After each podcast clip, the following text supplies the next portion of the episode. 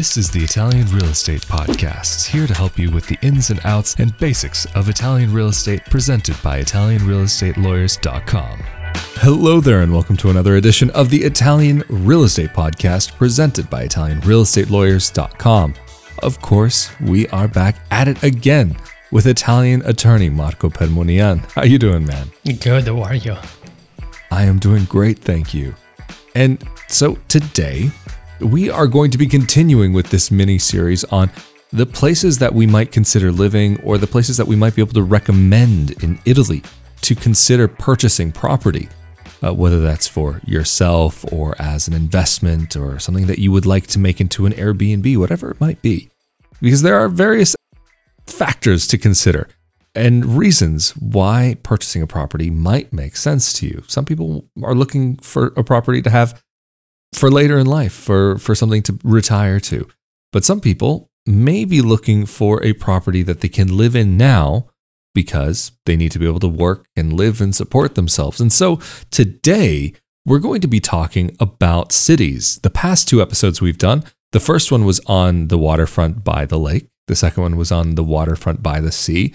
But today, specifically, I think it's important that we do talk about the cities. Italy has some beautiful cities, some fantastic places, but maybe some of the places that we're going, going to be talking about today might not necessarily be some of the first places that you would think about. So, Marco, I know one place in particular that you have in mind that you are thinking to talk about is actually quite close to you, and it's not a place that so many people even know about. Maybe do you want to quickly just uh, talk about where this place is and what it is? Since we're talking about purchasing properties in an Italian town or city, uh, like you said, I want to talk about a city that most people don't know. And uh, it's a city that is very close, once again, to where I live in Italy, to where my home in Italy is. And this city is called Ferrara. It's a city in Emilia Romagna, and the next biggest city would be Bologna, which is kind of more uh, famous. But the beauty of Ferrara, in my opinion, is that it's the perfect size because it's not too big, it's not too small, so you have everything. And uh, you have like the high speed train, you have all of the advantages of a major city, but at the same time, you don't have uh, all of the crowds that you would find in a major city like Rome or Milan, where you can be maybe stuck in traffic for hours uh, during rush hour. Or even good luck trying to find parking. Absolutely. Ooh. We've spoken about that one before. I know you and I had some experience in Rome. I remember we you and I went to Rome where we went interviewed by that um, Italian uh, news station. And I don't know if you remember, we rented a car and uh, it was like the worst idea because it took us hours, I mean, not hours, but a long time to find a parking for the car when we were done with the car. And we ended up having to park the car much further away than when we had to go by car. So it was like complete disaster. Yeah. It was fun though, because the thing is, actually, we got to see a lot in the city by car. not, yeah. not, quite the areas we were aiming for, but we got to see a lot of some of the back streets and even we there was I don't remember, but it was like this lookout point over the city and we got to see it from the car. I was like, hey, yo, I'm not gonna complain about this. yeah, but anyway, um, like I said, Ferrara is beautiful. Uh, there are major universities in uh, Ferrara, big companies, mm-hmm. but at the same time, it's not too big of a city. And probably my second choice would be another city in the area, um, and more specifically in my region, uh, which I happen to be very familiar with, which would be Verona. Verona has the same advantages of Ferrara. It's a little bit bigger, but still, it's not too crowded. There's there isn't too much traffic. It's beautiful. It's known worldwide and you can find the peace that you're looking for. So not too many tourists, uh, a good balance of people and traffic, and uh, so it's, it's it's another city that I personally would consider uh, were to buy a house for myself or as an investment or even to rent out through Airbnb. Of course, Verona is a little bit bigger, but I'd say they're both on the same level and they're cities that I would consider personally um, as an investment or even to buy a second home for myself.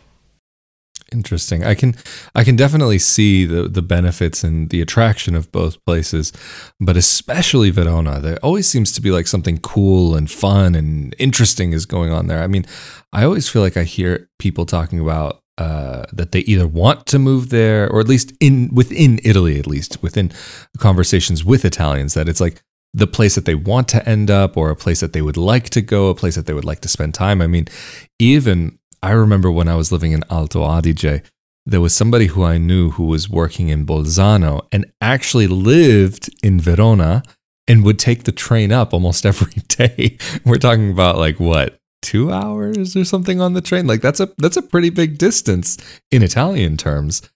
And um, that was their commute to work. They ended up getting to the point where it was a couple times a week, but still, they really enjoyed living in Verona that much that it actually was so much of a draw to be there. It's also cost of living and so on. And it, it, it actually was an interesting choice because this person was originally from Germany, but they wanted to live in Italy. But working in their own language was really a bit more convenient. So they kind of had created this interesting life where they almost had the best of both worlds in many ways, other than the commute between the cities. Um, but yeah, I mean, also you do have some startups, some tech startups out there, as well as um, uh, an interesting scene full of young people, vibrant people, and, also older people who are at, at, a later stage in life and retiring. Um, even like we spoke about in the previous episode on the lakes, Garda is not that far away, so you do have some access to get there quite easily. But I'm curious, are there any other cities in the country that you might consider saying would be worthwhile to consider? Or would there be any places that maybe you would say you aren't crazy about personally? Well, um, probably the next city that I would consider, uh, say, if there were no houses in Ferrara or Verona anymore, the next city that I would take into consideration would probably be Florence. It's again mm. bigger than Verona, uh, it's more crowded and definitely you may have some problems with traffic and parking the car but it's still livable and it's very beautiful it's famous worldwide and um, but to answer your other question i would probably not consider rome. That's a personal choice. I have helped uh, numerous clients in purchasing a property in rome or an apartment uh, in Rome, and uh, it's a very beautiful city. I, I go there um, quite a few times during the year. We have um, cases, as you know, we talked about that in the citizenship podcast for people who uh, petition the court in Rome to become Italian citizens. So we have to go there uh, numerous times during the year, and it's very beautiful. It's they, they say it's a museum without walls, and it's yeah true, absolutely true. It's uh, it's beautiful. I can see that. Unique, but I don't know if I've lived there, man. It's very crowded, a lot of traffic, yeah. and I don't know if you have an opinion about Rome, but that's my opinion, my personal opinion. And and and actually, my next question was gonna be. If, if it's not Rome, where would you buy a house in Italy? Maybe that can add up to the uh, discussion because you know, as an American, you may have a different right. perspective. So, what what do you think? Yeah, you know, actually, it's funny because that you do mention that for you personally, Rome wouldn't be quite the place that you would choose because it's hustling and bustling and and that. But for me, not that I like the hustle and bustle, but as far as cities go, it doesn't feel as hustling and bustling, if that makes sense. Like there's a lot going on, but it doesn't feel necessarily too overwhelming. I do like Rome as a city. Um, not that I've spent a ton of time there, but I could say it would probably be out of the larger cities in the country, one that would probably be, for me, more a place that I might consider, largely because of what is available there. You have wonderful food there, and you also have easy access to get around Europe as well as if you are somebody who needs to get back to the US, like you have family or friends or emergencies, or somehow you need to be able to get back there. You do have a lot of direct flights from Rome. It's very easy to get to the airport. Not everybody's crazy about the airport there, but it's an airport. None of them are perfect. And at the very worst, like you'll have a connection through something like Madrid. Mostly from Rome, you'll be able to get a direct flight, but some do go through other parts of Europe. But it's it's very easy and, and relatively um, cost effective to fly through that city. Um, but I would say maybe if I were to start thinking about a city, actually, to go back to the earlier part of the conversation, probably for me, Verona would probably be the place. Um, again, because of its location and it's a little bit off the beaten track, but not so far off the beaten track that it's the middle of nowhere. It's not like there's nothing going on. There's still plenty to do. You've got an airport there, super easy to get to, especially from the central train station. Um, and you also have the other airports. You can get to like Bergamo or to Venice or even to Bologna. Like you can take the, the train to get to any of those locations. And it's really quite simple to do. Another place, I actually haven't spent time there, but everything I know about it and the people who I know who've spent time there um, really only have wonderful things to say about being in Trieste. I think that might be an interesting place to consider. But the other place that I might consider um, actually would be Turin. Trieste, Turin, both in the north, both both starting with the T there. Um, but I feel like I've really never heard really negative feedback about either place. Um, maybe that Turin could be a bit cold and chilly, and every couple of years there is some flooding that can happen there. But I think these are interesting places to look because for me, I would have a very t- a difficult time considering Milan. I'm pretty sure that you have pretty similar feelings that I do about Milan. That it's an interesting city. There's a lot going on. It's there's always something to do, but it's a bit much at times. a lot of hustling and bustling, and um, it can be a bit cold there. And also, not just the weather, but I hate to say, but the people can also be a bit cold up there as well. Well, they say it's the New York of Italy, so a lot of people move from other areas of Italy to Milan for work for business yeah. reasons. A lot of major yeah. companies and banks and uh, yeah. uh, other video game companies, all well. based in Milan. So definitely is the place where an Italian would move uh, if they were looking to uh, for for business opportunities or for for work. Uh, a lot of people from the south move to uh, Milan, but I wouldn't say it's a place where a lot of foreigners are looking to invest um, Milan is very close to the lake, Lake Como. So yeah, a lot of people consider the lake uh, as an, an area uh, suitable for an investment. And we talked about the lakes in uh, the first video of this mini series.